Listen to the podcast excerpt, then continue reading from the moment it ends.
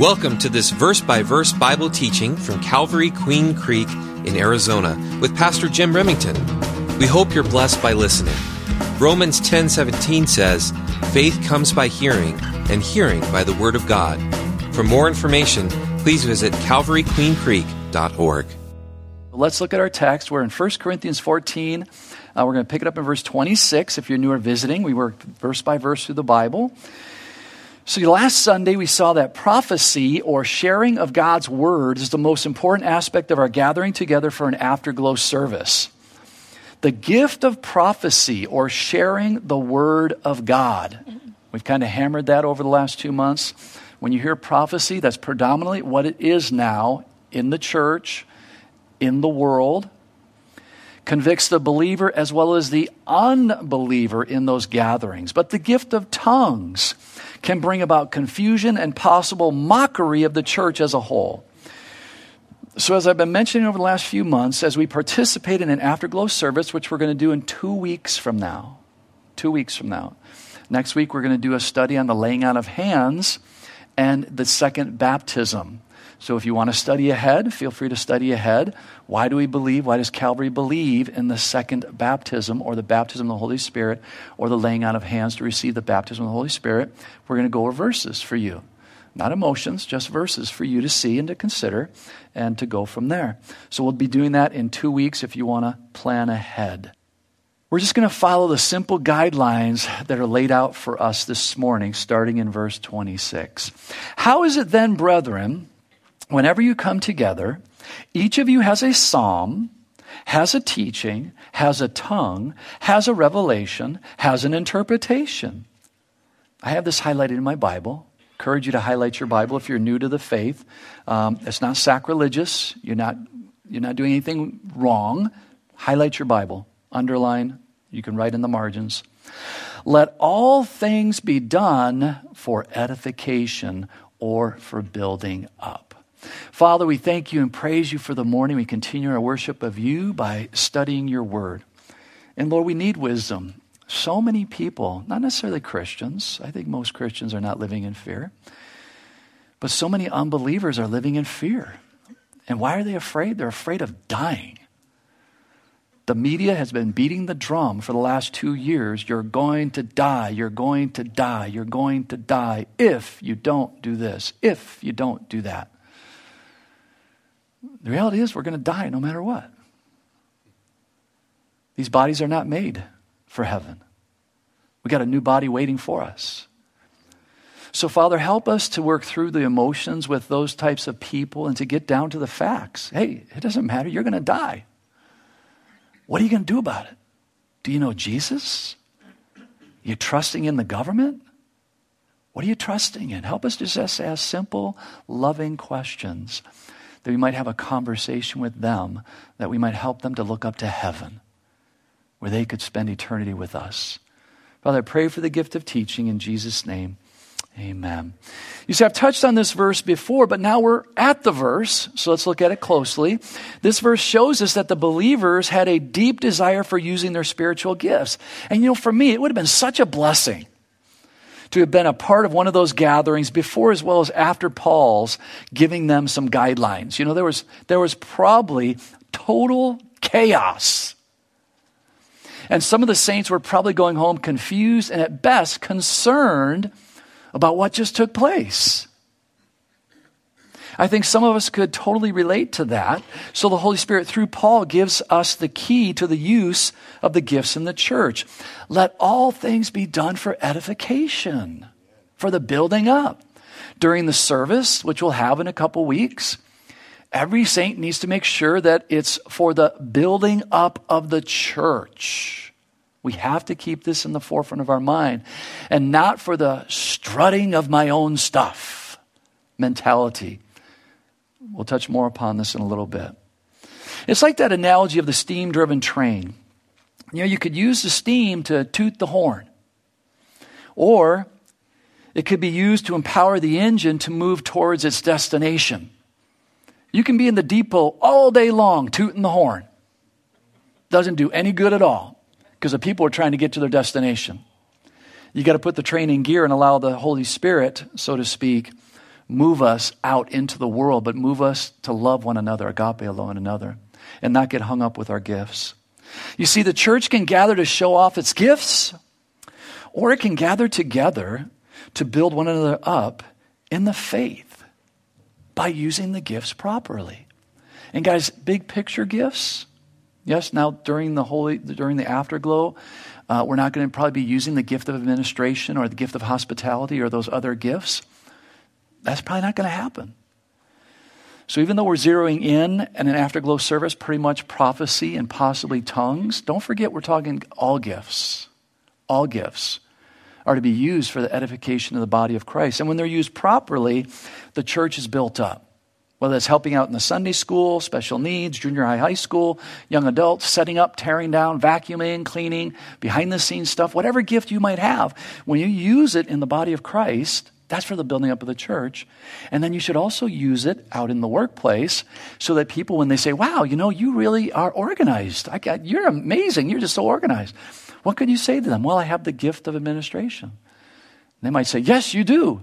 And then you might say, Do you understand what I just said? Yes, you have the gift of administration. Yeah, but do you really understand?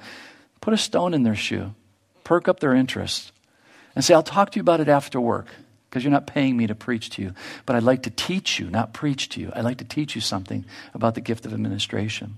Verse 27 If anyone speaks in a tongue, let there be two or at most three, each in turn. Notice that, very important, each in turn. So, not talking over each other with the gift of tongues. God is a God of order.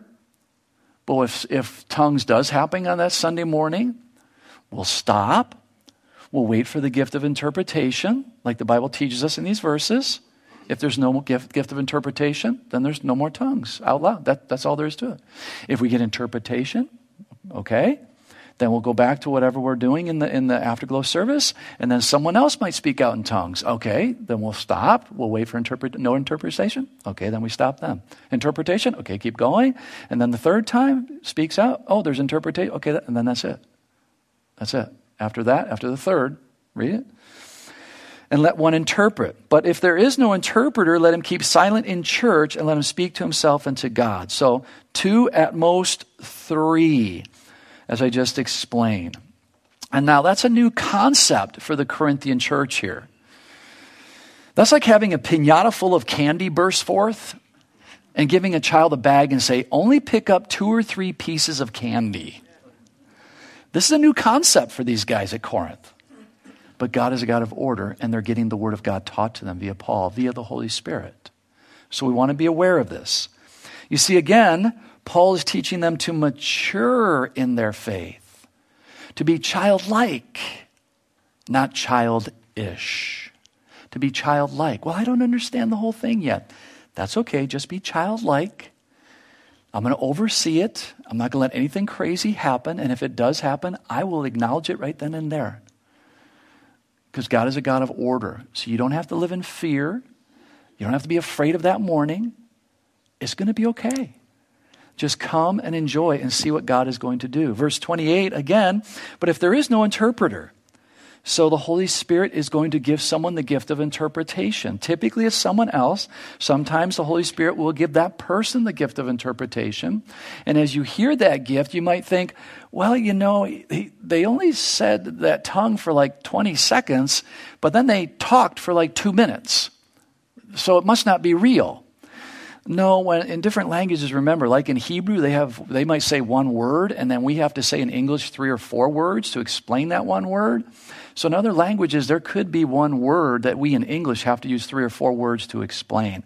So don't be surprised if that takes place and think, well, that was that was nonsense because it was way too long an interpretation compared to what was spoken. No, just give God grace.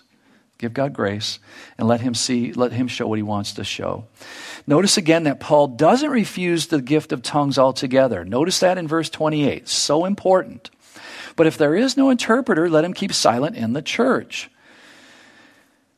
Notice that. It's just to be controlled by the individual believer. Again, so important as we come to these uh, functions, as we come to this meeting. You have control.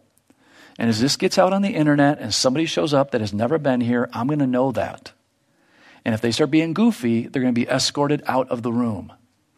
Because I'm not going to let the enemy come in here and destroy something that we've been working on for the last three months. Just want you to know that. So don't be afraid. And if you see somebody walked out, don't worry about it. Just pray for them. Because there's nuts out there that want to be about them. It's about me. It's about me. It's about me. No, it's not. It's about God and what God wants to do in our midst. Keep silent in the church. So you, you have that impression, there's no interpretation, and let him speak to himself and to God. So feel free to keep talking. You just talk below. You don't distract your neighbor. I, I speak in tongues. I was speaking in tongues this morning. You don't distract your neighbor because then your neighbor is wondering, I wonder what they're saying. I wonder what they're saying. Uh, God, will you give me interpretation? And then they're missing out on the meeting. No, no, you just speak to yourself and to God. God wants to hear from you. God loves hearing from his kids. So just keep praying even if you don't understand. Romans 8:26 says this, Likewise, the Spirit also helps in our weaknesses, for we do not know what we should pray for as we ought, but the Spirit, the Holy Spirit Himself, makes intercessions for us with groanings which cannot be uttered. Now, He who searches the hearts knows what the mind of the Spirit is because He makes intercession for the saints according to the will of God. See, God, again, loves hearing from his kids, even when we might not understand what we're saying. Let me ask you this question Do you understand everything that God allows to come into your life? Do you understand everything? Do you understand everything that God does in and through your life? Do you understand that? No. It's a rhetorical question. Obvious answer no. But we still walk in the faith, don't we? Yes. So again, this issues of tongues, you may have to debug the program. Maybe you came from a church that taught otherwise, and we'll get to that in a few minutes. So debug the program. You see, if we would just go to the Word and see if the meetings are going to stand up to the instructions, we wouldn't have these. Oh, I'm sorry, I got ahead of myself. Go back to here, Jim. So again, Psalm 8 or uh, Romans 8:28 says this. So, even though the answer is obvious, again, we still need to live out our faith. Why? We know that all things work together for good to those who love God, to those who are called according to his purpose. Tyler did not die. It was obvious his service for this past week for another officer who did die. Everyone has an appointment with God. Psalm 139. If you don't know that, read Psalm 139. But while we're here, we have to realize and understand and believe that God works all things together. All things. And, and God is going to use this in a mighty way in the police force. God's going to use this to bring people to Jesus. Because unfortunately, our society is, is so imploding that people are purposely killing police, if you're not in the news, purposely killing police. In the days of Noah, there was violence upon the face of the whole world. Jesus said it will be as it was in the days of Noah. Tighten up your belt, guys. Get ready. So, going over verse 29, let two or three prophets speak and let others judge. That Paul then goes on to say, let those who have a word from God share, but again, two or three at a time. And then let others, so important here, and then let others discern if what is being shared was from God or from the flesh. Now, again, we don't critique, we're not going to judge with criticism. Okay, we have to mature. And if someone shares something, we have to just pray and say, God, is that from you? That sounds really wacky. Is that from you? Just pray, or God, that is, that is talking directly to my heart. Thank you, God. We, this is going to be your longest, maybe longest prayer meeting for some of you. We have a prayer meeting every Saturday morning from 8:30 to 9:30. We pray for 1 hour. I'd venture to say that most Christians have no idea how long to pray for 1 hour. This is probably going to be your longest prayer meeting because you need to be praying during the whole service. Praying that God would talk to you, that God would use you, that God would give you peace, that God would bless people in the flock. You're not going to be wondering about the sports, the weather, the, the Super Bowl that's going on later that day. And if you are, you take every thought captive to the obedience of Christ. Because right now, God, I want to hear from you. And I'm just sharing with you from experience. I've heard, I've been in these meetings many, many times, and guys, I'm telling you, we hear from God. I got a hot flash going on we hear from God. And so, um, if you come with the right mentality, you're going to hear from God because God's word is going to be lifted high. You're going to hear from God. But it does go back to you. So again, Paul goes then goes on to say, "Let those who have the word." I already said that, right? Okay. See, Paul is not only stressing order, but he's also stressing evaluation of that order. You and me. We're not just to take everything at face value when we go to certain meetings. We're to go to the Word and see if the meetings are going to stand up to the instructions given within the Word. If people did not, if people did that more often, there'd be fewer churches doing the silly things that they do. You know, my 44 years of Christianity, I've seen the laughing doctrine come into the church. Have any of you, did any of you experience the laughing doctrine come into the church? Raise your hand high so others might see it. Don't be afraid. So, most of you not seen this. So, decades ago, the laughing doctrine was uh, a teaching would be going on, or there'd be an afterglow service taking place, and all of a sudden the Holy Spirit would come upon you, and you would start laughing hysterically. You would start laughing uncontrollably. You couldn't stop you would just laugh and laugh and laugh, and there'd be a, a church service of a thousand or two thousand people, and all of a sudden, the Holy Spirit would cause the spirit of laughter to come upon everyone, and everyone would just be laughing, and there wasn't even a joke. Just laughing, laughing, laughing, laughing. It might last for a minute, five minutes, ten minutes. People be on the ground, laughing, kicking. Ah, oh, this is just amazing, the Holy Spirit. What we do around here with those doctrines is we open that door over there, and we open that door over there, and we let the doctrine blow right on through.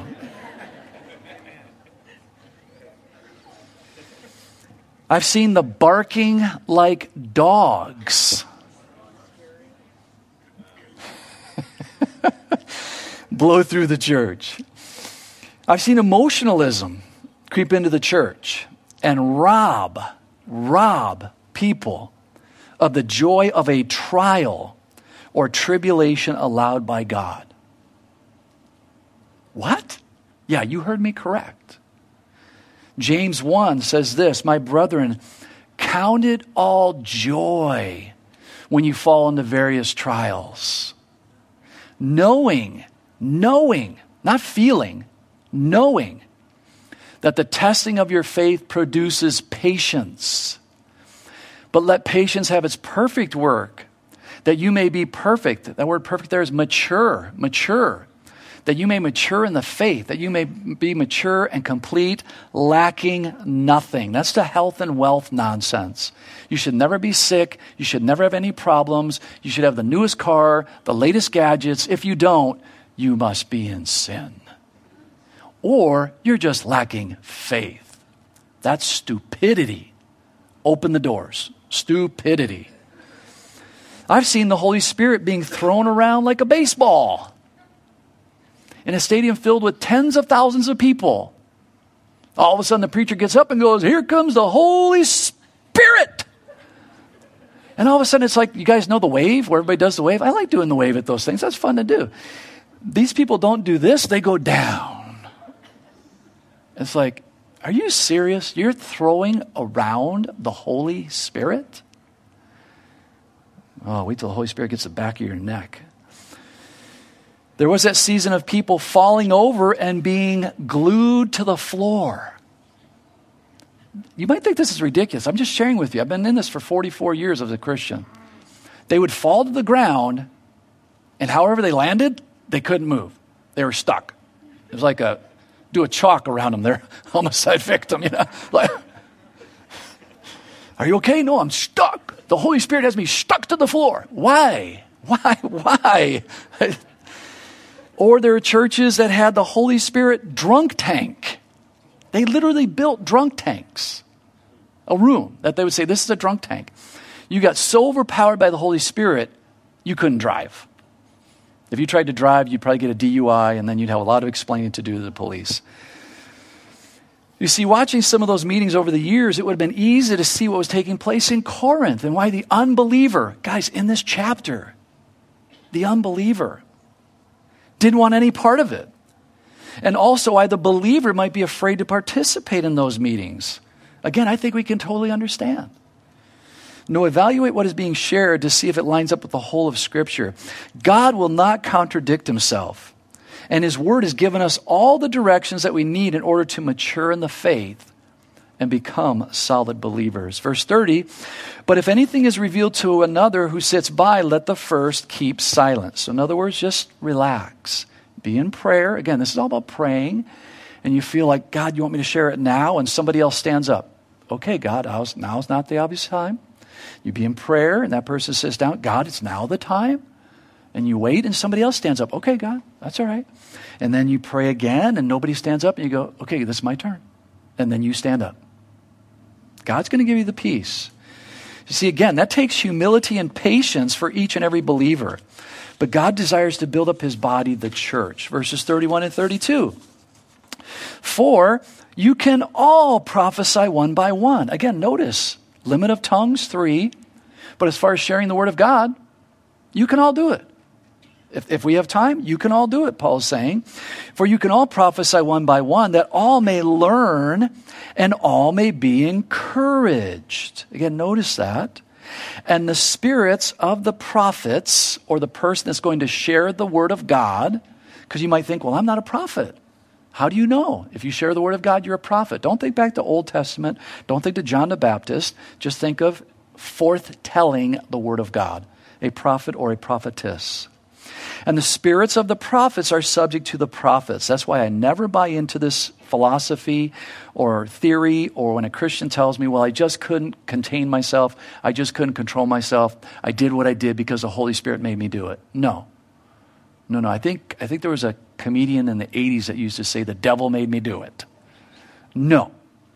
We do it ourselves. We do it ourselves. For whatever reason, we do it ourselves. So be careful of that. For God is not the author of confusion, but of peace, as in all the churches of the saints. It doesn't matter what name is on the building, because again, we have denominations, and I get it, I understand it, but there are different denominations out there, and uh, they'll say, well, you know what, you just, you at Calvary, you, you quench the spirit because you don't allow certain things to take place. No, we don't quench the spirit, we go with the spirit, and we go with it in, in the Bible but they're my brothers in Christ, and I'm not going to mock them and ridicule them. They're just, it's just different. So, hey, praise God. But what does it say here? For God is not the author of confusion, but of peace, as in all the churches of the saints. Not just some, as in all the churches. Let your women, now we got these great verses. Pastor, how are you going to dig yourself out of this? All right, let's just go to verse 36. it's an easy way to dig out. Just go to verse 36. Or did the word of God come only? Now we're going through these verses. Yeah. Let your women keep silent in the churches. Do I get an amen from the guys? Yeah, you better not. amen, Pastor. Preach it. For they are not permitted to speak, but they are to be submissive, as the law also says. And if they want to learn some, something, let them ask their own husbands at home, for it is shameful for women to speak in church. All right, let's take that apart. These very interesting verses. Some people could really get upset about these verses if they didn't keep them in context. Again, remember when you read your Bible, keep it, keep the text, keep the context in the text. We've already learned in chapter 11, a few months ago, that there are women who were praying as well as prophesying within the church. We know that in, in chapter 11. So Paul is obviously not contradicting himself here in this chapter. But if you don't read your whole Bible, you get offended by it. That's why you want to read from Genesis to Revelation. Since Paul just mentioned confusion, I believe it's a natural transition into the fact that most women love to understand what is going on. Guys are kind of like, I don't care, whatever, when's lunch? Also, in some cultures, even to this day, the men sit on one side of the church and the women sit on the other side. So it's easy to see why Paul brings up this matter. We went to churches when we were doing missionary work in Egypt. Um, the men greet with a kiss on the cheek. I didn't know any better, so I went up. The first woman I met who was a Christian, I grab her and kiss her on the cheeks. And one of them quickly pulls me aside. The interpreter quickly pulls me aside and goes, No, no, no, no, no, no, no, no. Just shake hands. Only men kiss men. and women kiss women. Okay, because you go to some other cultures, Hispanic cultures, even there's a lady around here that loves to give me a kiss, and I'm okay with that. That's fine. My wife's okay with that. It's totally respectful. I have no issue with that. Some cultures, both sexes kiss both sexes on the cheek. Don't, we don't have to get perverted about it. It's just a part of a culture. So be careful. Be careful about extremes. See, women also desire to look into spiritual matters. It's called the relationship with God, and we all know how much women love relationships. And if someone was sharing the word, it was probably their desire to ask their husbands right there in the service what was meant. And this could obviously cause a distraction, especially if women were on the other side, or even if they were just separated by eight feet, whatever the case may be. So Paul admonishes the ladies to ask their husbands at home. And I could see this on a Sunday morning. You know, I'll share something, and someone starts to talk to the person next to them. You guys have no idea. Maybe some of you do, but I think very few of you have no idea what takes place here on a Sunday morning in a brain that's teaching the Word of God. The enemy is working in the brain that's teaching the Word of God. The enemy has told me at different times in my teaching close the Bible, nobody's interested, go home. Right in the middle of teaching, you can have a thought like that. While you're speaking, another thought, the brain is so intricate. So intricate. You could have that thought. Don't believe me? Ask any other Bible teacher. They'll tell you the exact same thing. Or somebody starts to talk after you just made a point, and somebody starts to talk, and as I'm looking around, all of a sudden they're talking, and your brain goes, Boy, you really offended them. They're never coming back to this church. Or your brain will say, What are they thinking about? Or somebody will laugh, you know, amongst themselves. They'll just be laughing to each other, and you're going, your brain's going, Did I say something funny? I don't remember saying something funny. And you keep going on. Because as a speaker, you have to get used to that, and you have to stay focused and move on. Even though the enemy is throwing things into your mind consistently as you're teaching the Word of God. If I was teaching about any other book, probably wouldn't be a problem at all. But the Word of God cuts the heart. So the enemy wants to distract us. So that's why I encourage you. I love little children. I love babies. We got 14 grandkids. I love them all. I had a bunch of them over last night. Total chaos. It was fun. It was a blast. But in church, no. It's distracting. Even babies are distracting because they're cute. And they're asleep and they're not making any noise. They're wonderful. But people next to you or beside you or whatever, they look at, oh, look at that cute little baby. And they're mine. Look at that cute little baby just sleeping away. Oh, I remember when. And all of a sudden they, they go down memory lane, and now they've missed a minute or two of the Word of God. Or somebody gets up and goes to the bathroom, all the way from over here. They go all the way to the bathroom. How many eyes watch that person? I wonder where they're going. They're, I want sometimes I want to stop and go, they're going to the bathroom. They'll be back. Everything's okay.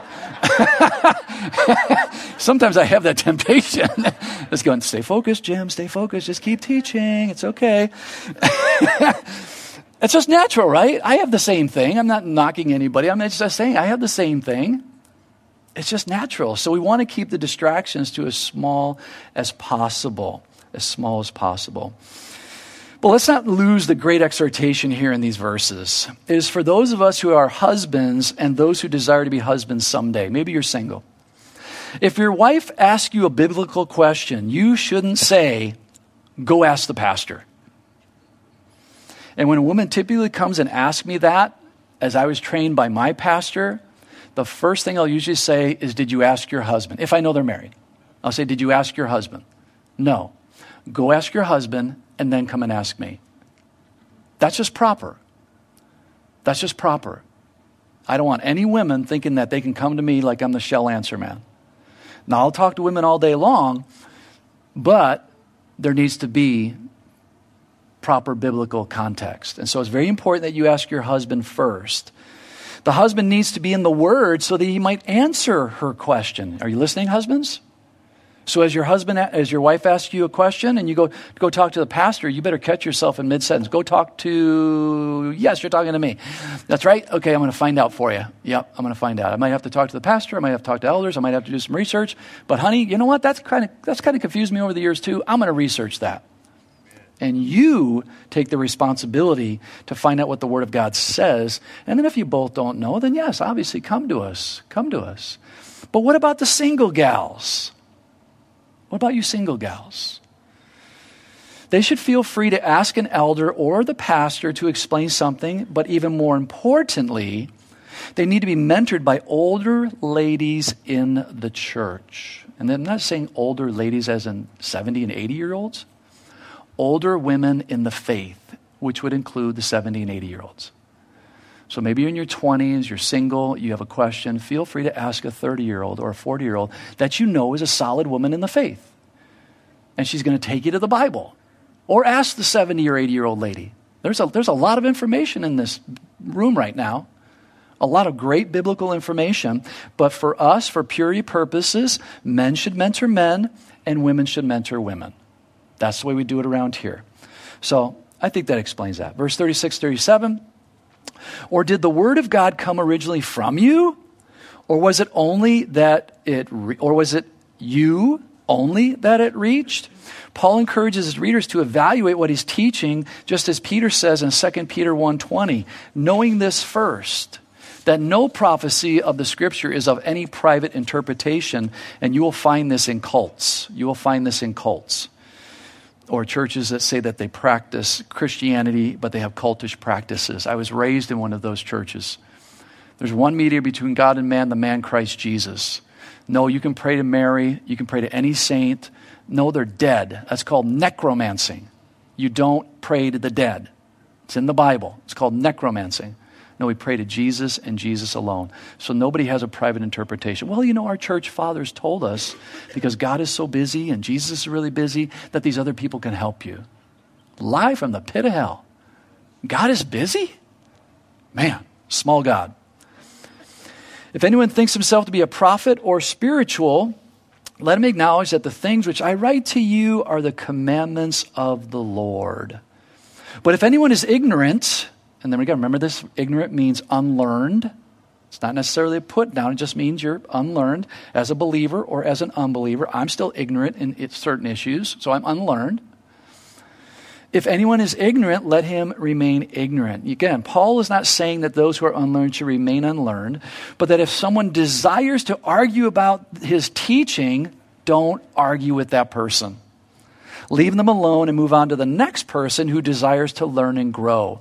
You see, we do not have to argue or persuade people into believing the same way that we might about certain position of Scripture.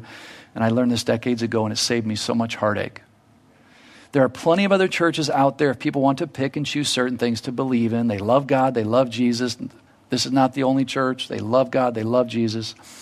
If they're not interested in the whole Word of God, you're probably not going to convince them otherwise. If you think you're so smart, you're going to argue them about a position and win them. Somebody else smarter is going to come behind you and argue them out of that position.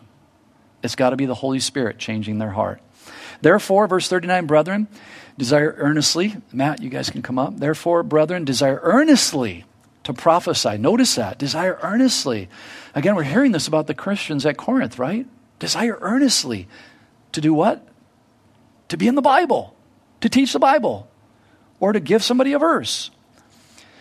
And do not forbid to speak with tongues. Again, very, very important desire to teach the word, whether that be to children, young adults, adults, whoever that might be, desire to teach the word. And teaching doesn't have to be a 45 minute lesson, it might just be a 15 second soundbite. And sometimes those are the best things in given situations. When you just throw something out there and let them think about what you just said, it's amazing how the Holy Spirit can use the Word of God to draw people to Jesus. Isaiah 55 11 says this so shall my word be that goes forth from my mouth. It shall not return to me void, but it shall accomplish what I please, and it shall prosper in the thing for which I have sent it. Be used of God this week. Have a verse ready to give to somebody. Pray about it. Pray about it throughout the day. God, give me a verse that I might share with somebody. That's what's going to take place. You may never, may never ever see that person again. But now the Holy Spirit has something to work with. If I just give him my word, what does the Holy Spirit have to work with? Zip. The Word of God, much. Again, as we wrap it up, verse 40, we have two types of churches, well, three types of churches here. Let all things be done decently and in order. So, one type of church is let all things be done, as we talked about in this chapter. It's just chaos, and I never want to come back to this place. Or you have uh, decently in order. You have other churches that do everything decently in order stand up, sit down, fight, fight, fight. We try to find the balance. Let all things be done decently and in order. Going with the scriptures, doing it in, in line with the scriptures, and seeing what God might do in our midst. Father, we thank you and praise you for this time. I thank you for the saints, Lord. I thank you for your word. Uh, that you your word gives us very clear guidance on how to have an afterglow service. And in a couple weeks, Lord, as we do this, I know the enemy is going to be at work, discouraging some, encouraging others, and possibly even bringing in a nut or two. So, Lord, just give us wisdom, give us discernment. Uh, we want to do what you would have us to do. We do desire the gifts, as, as your Holy Spirit is teaching Paul here to teach the Corinthians. It's good. It's good to be zealous for the gifts. But just do it wisely, do it biblically, do it without trying to puff ourselves up, but just for the building up of the body of Christ. Father, we thank you again for all you're doing in our midst, and we pray this week, Lord, that you would use us individually, corporately, family wise, whatever the case may be, young, old. Lord, help us to be available to maybe give someone a scripture this week, maybe just one verse. And Lord, if we pray about it, you're going to bring that person across our path, and it's going to be right timing, right day, right moment. It's going to be perfect. So help us to be ready, Lord, to share with somebody your word. We thank you for the morning. Lord, we thank you for Tim. Just continue to bless his body. He's got other things going on. So, Lord, just continue to bless his body. We pray for anyone who's sick in the church. We know colds are still out there, the regular flu's out there, COVID's still out there. Lord, we just pray for those that are not feeling well, that you would comfort them, encourage them, and strengthen them. In Jesus' name, amen. Thank you for listening to this teaching from God's Word. If you have any questions, would like to request prayer, or want more information about our church and how you can experience the love and hope of Jesus Christ in your life, please visit calvaryqueencreek.org.